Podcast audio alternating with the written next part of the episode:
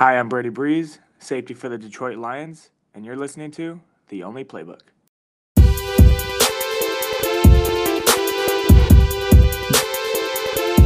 Hello, and welcome to another episode of The Only Playbook. Football is finally here, guys. We get some actual football action tomorrow.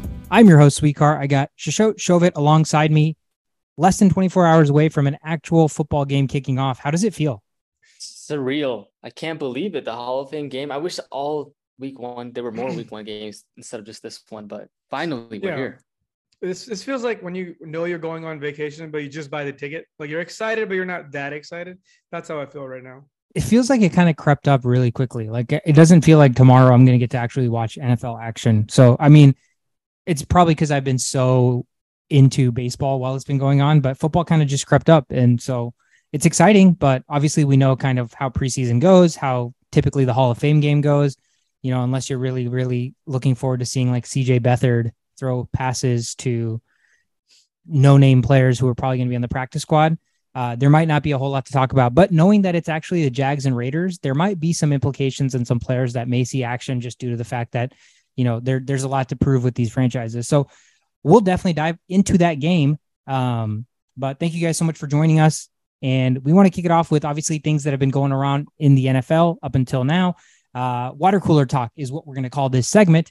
Uh, water cooler talk number one Deebo Samuel signed a three year extension, $71.55 million with $58 million guaranteed. Uh, and the interesting part about this is the contract comes with rushing incentives.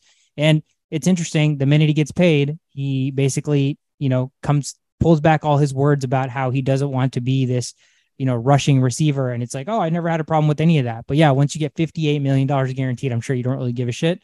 Um, but it's interesting that they're incentivizing him to make more money by running the ball, which again, it's kind of a it's like a um, a hedge against what they want him to do versus hey, if you do this, you make more money. So it's an interesting dynamic to the contract. Do you guys have any thoughts on that?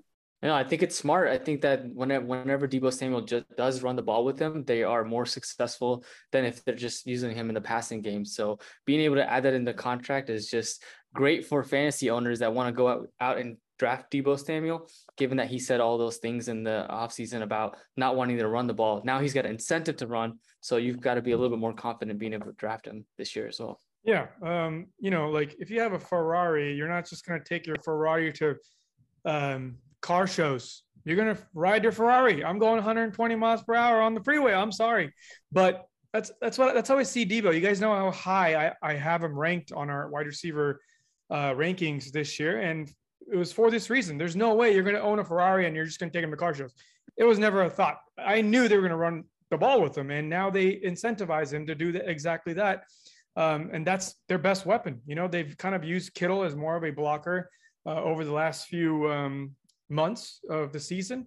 And I suspect a lot of that to happen. Kyle Shanahan's offense runs on the outside. They don't do very much running up the middle, and that's where Kittle is. So, I mean, they're going to use him a lot as a blocker. Um, so yeah, that's all they have. I mean, that's not all they have, but their their majority of their big plays are either coming from Elijah uh, Mitchell or it's coming from Deebo Samuel. And now Deebo is coming from all areas of the field, and we as fantasy players love that. And San Francisco is going to love that too. The only concern is it's going to get worn out. But again, when you own a nice car, you drive it. You don't keep it in the garage. Yeah, I mean, I, I think they're they're in an interesting situation because like you said, you can play devil's advocate. You know, if they use him as a as a rusher more, he is he more prone to getting hurt.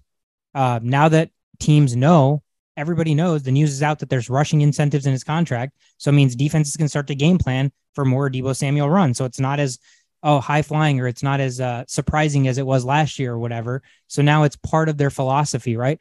And then on the other side of that, you have a rookie quarterback who's going to rely more on his weapons, and Deebo Samuel's going to have to get the ball more. Um, and I also think that the whole Kittle thing, you know, the more I was thinking about George Kittle, I think having this rookie quarterback, having Trey Lance starting this year, should only help Kittle. I, I know they could get away with Kittle being a majority of a blocker because they were running the ball with Deebo Samuel because Jimmy G could make his first read throws and stuff. But having a rookie quarterback, I think they're going to have to utilize Kittle his pass catching abilities more as well. And so I think it's a time where, you know, who knows what the win loss record for San Francisco is going to be. But for as a fantasy player, uh, thinking strictly fantasy, I, I Deebo Samuel immediately jumps up my wide receiver rankings based on where we where I had him before, and I think this also just kind of helps solidify that Kittle has to be utilized more because again, it's a whole another year where the offenses or defenses are used to seeing this offense now. And I know Kyle Shanahan's a guru and a mastermind, but at some point defenses are going to adjust. That's the NFL, right? Every five, six years, something new comes out. The wildcat, the quarterback that can run. And then what happens? Defenses adjust. And then you have to keep changing shit up. So um, it'll be interesting to see how, with the rookie quarterback, now that Deebo's paid and he's no longer dissatisfied, what that's going to look like. But I think that actually spells you know, better fantasy output for guys like George Kittle, who, you know, again, mm-hmm. could get away with being a blocker last year, but now I think they're going to have to utilize him more. Well, also one one last thing to add is that Brandon Aiyuk has also been looking pretty good on training camp, and uh, Trey Lance does like to throw the ball deep. So I wonder how this is going to play out for Brandon Aiyuk, whether or not you know he'll be fantasy relevant. I think that we'll find out in a couple of games from week one to three, but he might be someone that you stash and see what you can get out of him. Yeah, I, I, think he's I think he's a really good player. I just think he gets he's getting overshadowed by stars like George Kittle and Deebo Samuel. But uh Aiyuk's no slouch when he's on the field. I know he's been hurt a lot too. When he's on the field, he produces, especially for an offense that you know doesn't expect receivers to do much. He still produces. So I think you know if he was in a if he was in a pass happy offense, he seems like a classic hundred catch guy. Um, but we'll see. We'll see with Trey Lance. There's a lot of uncertainty there uh, moving on from Jimmy G. Where is he going to get traded? So that roster is still, you know, shuffling itself out to fine tune it before week one in the NFL season. Uh, moving right along, uh, Dolphins news came out. Uh, all this tampering situation. I know I got into this conversation with D-Raj actually. When whenever the Tom Brady news first came out about him going to the Dolphins, there was really no backing to that. So I was just like, I mean, D-Raj was pretty pretty like hard pressed and very uh, passionate about that. He's like, "Do you think this tarnishes Tom Brady's legacy?" Blah blah blah, all this, and I'm like, dude, I mean, there's really no proof that he did it. I don't doubt that he probably did it, but until stuff comes out that he actually did it, I don't really think it does anything.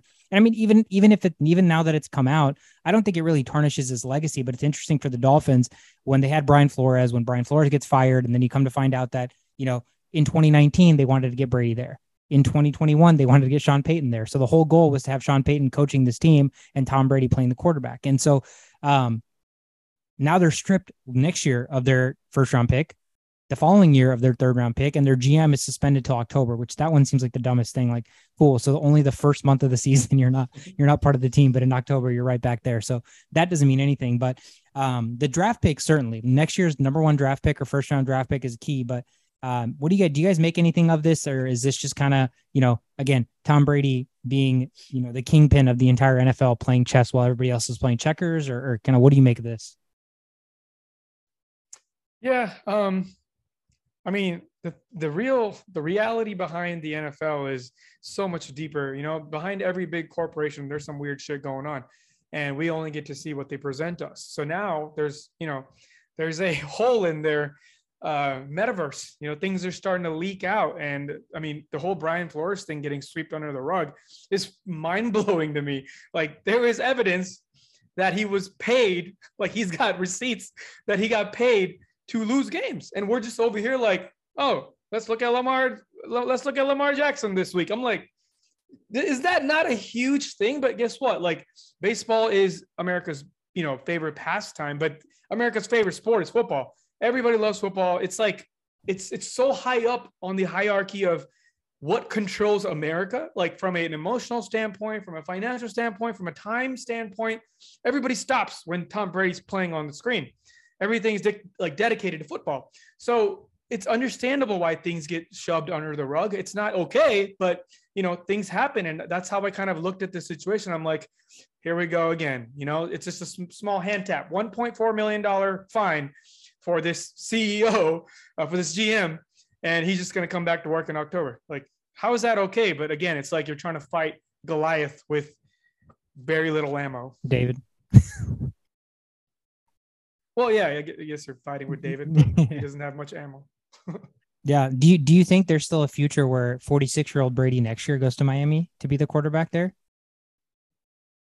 Oh man, I I, I think father time is creeping in pretty close. 46 going to Miami. I don't, I'm not sure. I don't think that that would happen. I think if he wins the Super Bowl, he's got to be done, right? He's not coming back again. I mean, I don't know. I mean, the dude, the dude's basically becoming a Brett Favre 2.0, where he's announcing retirement and then coming back.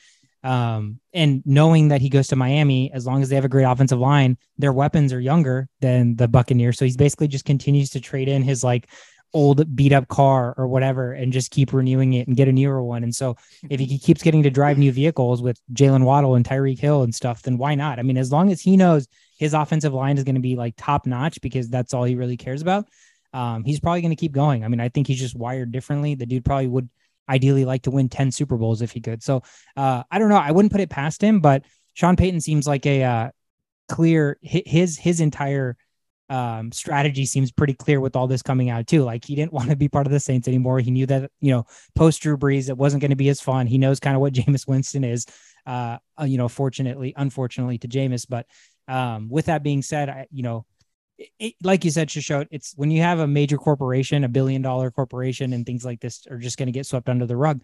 Um, I was watching Succession. I don't know if you guys have seen that show, but that's basically all that is. Is it's a billion dollar corporation, and it's a dad that runs this business and he has three kids and it's all about who's going to succeed him whenever he's um whenever he's gone.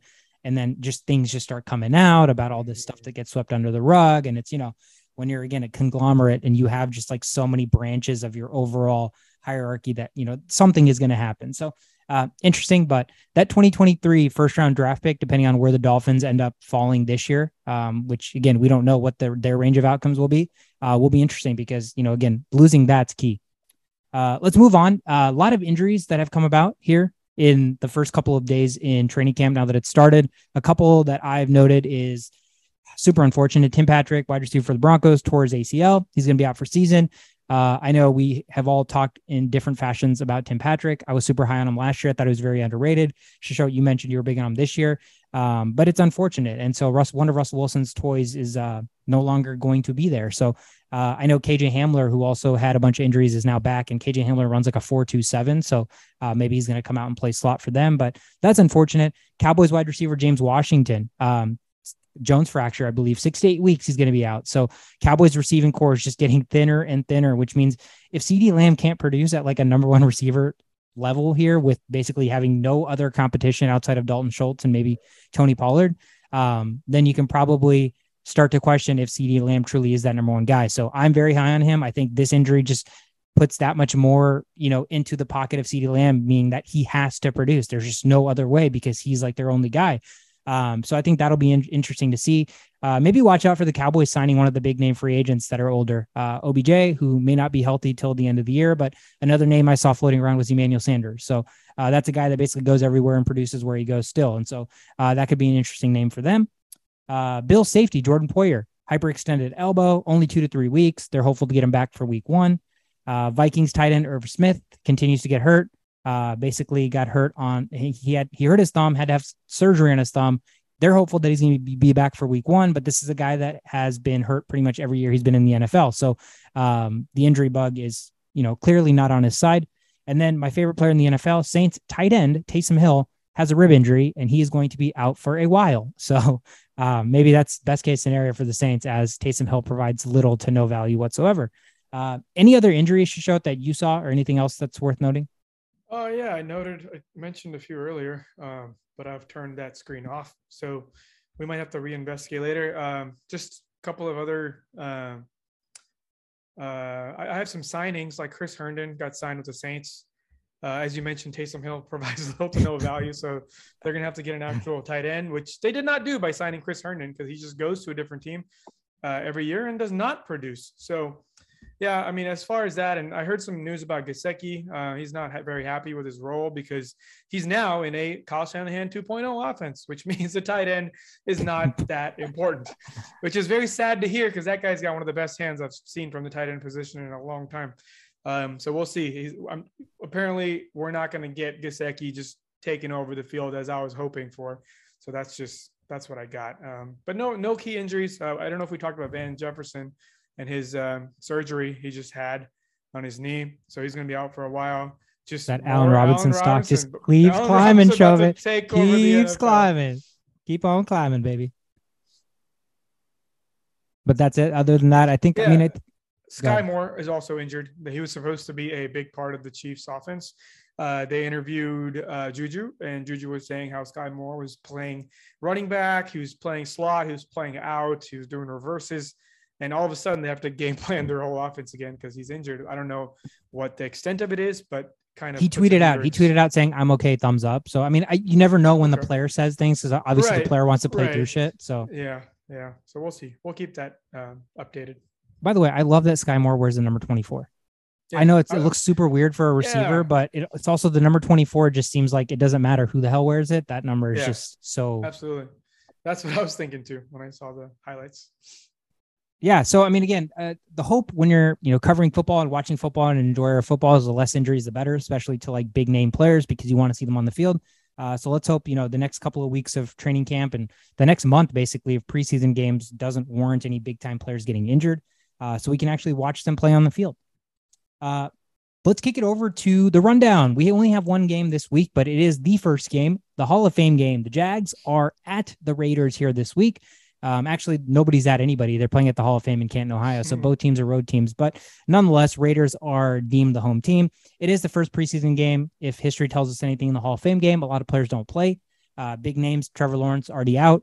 Uh, Travis Etienne, who I was really excited to see. I know you guys show you've been uh, all aboard that train here, um, but he's not going to play. James Robinson's not going to play. Um, so it'll be interesting to see who actually plays. Um, but I do have one what to watch for here for me personally. Um, for the Jaguars, I know again, no Trevor Lawrence, no Etienne, uh, no Robinson, but regardless of that, they have a number one overall draft pick in Travon Walker. Um, I'm assuming because he's a rookie, he's going to get some sort of playing time, and you know it'll be in- exciting to see him because you know we know about the shuffle in the draft, how he kind of peaked very very last minute, became the number one overall pick when all season, all off season it was Aidan Hutchinson and Kayvon Thibodeaux. Um, but beyond that, I think the Jaguars just need wins. I think the Jag not not necessarily the final score of the game, but they need things to build upon. Right? This was a shit show of a franchise last year. They went to a roller coaster uh, of you know news, scandals, all this crap, and and you know just weren't playing good on the field.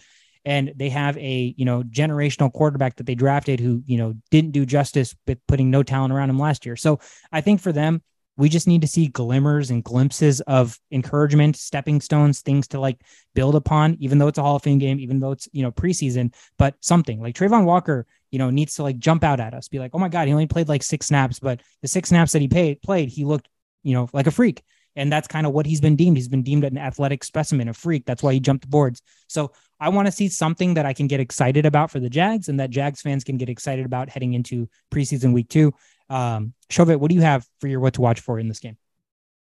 Yeah, it's the first game for both of the coaches, Doug Pederson uh, coming into the Jaguars first year, and then uh, Josh McDaniel coming in from the Patriots as a head coach. So both teams were, you know, pretty bad last year in terms of like organization and having uh, their coaches kind of, you know, Urban Meyer, we know what he was like kicking kickers, and then uh, Jon Gruden with his emails, right? So it- it's going to be interesting to see what their identity is. I'm ex- excited to see what you can't really see much in preseason, but just want to see how they approach their game and, and the game plan that they'll uh, go with, go forward with on um, the Hall of Fame game is going to be something I'll be watching.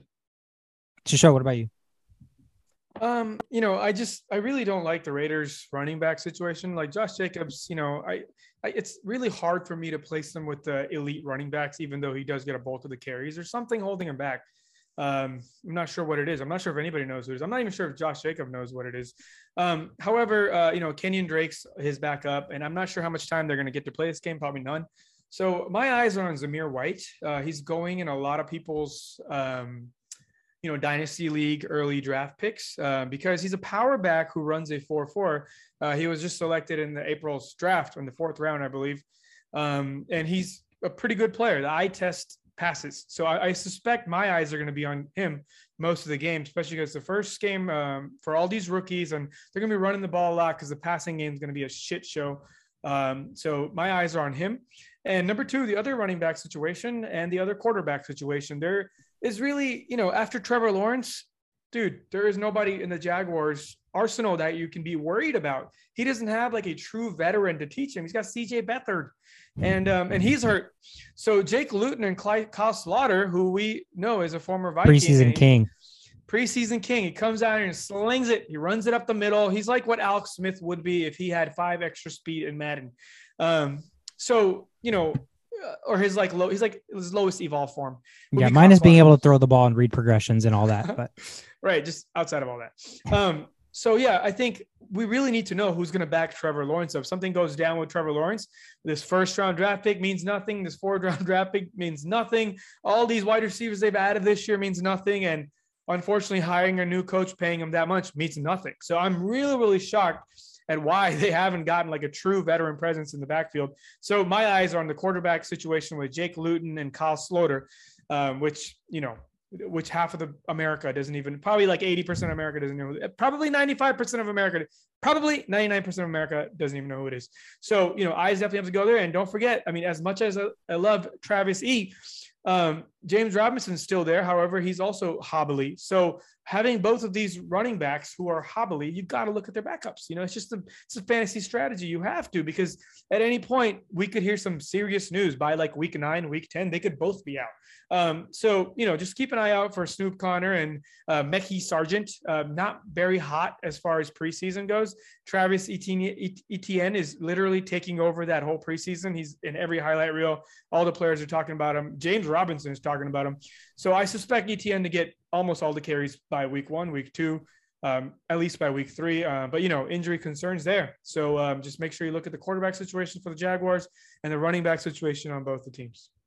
Snoop Conner is a great name, by the way. Right. Snoop Conner, fifth round pick out of Ole Miss. Um, I think, yeah, I, I, he's gonna. He's had. Uh, I read he had a couple of pretty impressive runs in practice. I know because, I mean, again, is that good or is that bad? Is the Jags defense in practice just atrocious that Snoop Conner is having great runs, or is Snoop Conner going to actually be worth something? But uh, like you said, both their running backs have injury designations, have had injuries here in the past. Uh, Etienne, again, like you said, seems like he's you know winning over training camp, and everybody's super impressed. Uh, and he fits the mold, it like you were talking about last episode about how Trevor Lawrence loves to dump the ball off, and he's a great pass catcher. So, uh, you know, utilizing that style of offense, but with the third string quarterback and then Snoop Conner, it'll be interesting to see if they can execute anything or, or give Snoop Conner any kind of looks. But uh, nonetheless, we're just excited to see football as a whole. I think I just want to see people hitting people. I want to see, you know, just get into the football mode because offseason is all about speculation and predictions and shit that, you know, 95% of the time we're going to get wrong anyway. So it's nice to actually be able to react to things that actually happen. Lastly, let's jump into a betting segment. Moneymakers. I have one bet. If you guys were with us from the beginning last year, before the season began, my best bet, favorite bet of the season was the Steelers team total in wins. Uh, what was it, over eight and a half or something like that, or eight? Uh, and it hit. Eight and It hit in the last game, right? It hit in the very last game. They ended up winning. Uh, I thought surprisingly, you know, I wasn't thinking that that bet was going to be that sweaty. I thought they were going to have, they were going to have like 10, 11 wins, but you know, injuries, so many things kind of derailed the Steelers season last year. But this year I have similar. I have 18 total over on wins and, you know, no homer, no bias here, but the Minnesota Vikings team total on DraftKings and pretty much everywhere you look is right around eight and a half or nine wins. Um, nine wins, eight and a half wins, I absolutely love because I think nine is kind of where everybody's projecting them to sit at. And I think nine is a very realistic expe- expectation if they just play very, very subpar football, similar to last year.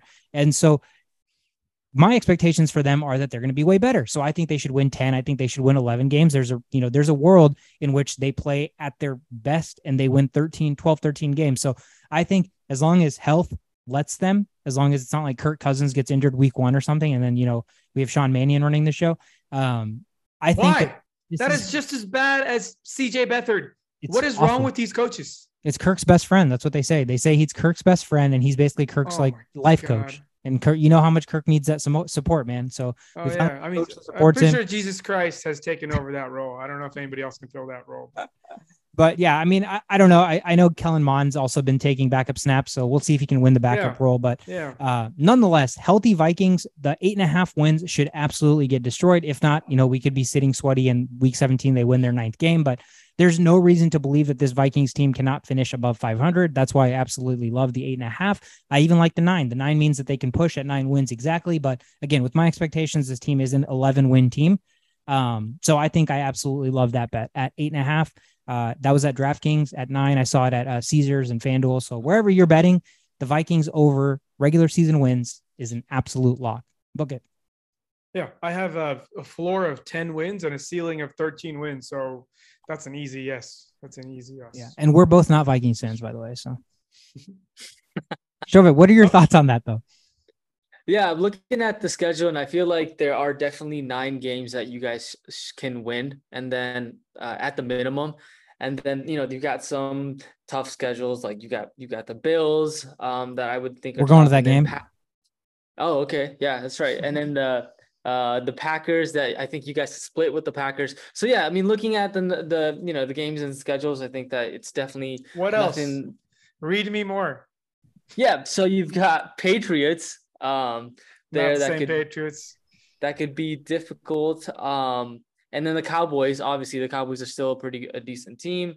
Um you've got Dolphins, you know, now with Tua and his accuracy, you know, who knows that Miami Dolphins could end up going being good. But I, I like I like you guys against the Eagles. Um I like um against the Lions, Bears, you should win both of those games. So it's a favorable schedule for yeah, I- nine. th- there's eight and a really yeah, it, it's very very favorable. I think you know just running down the schedule, like you said, Packers. You know we usually split. Eagles, we're playing at Philadelphia, so at Philly's a tough place to play, even if we chalk that up as a loss.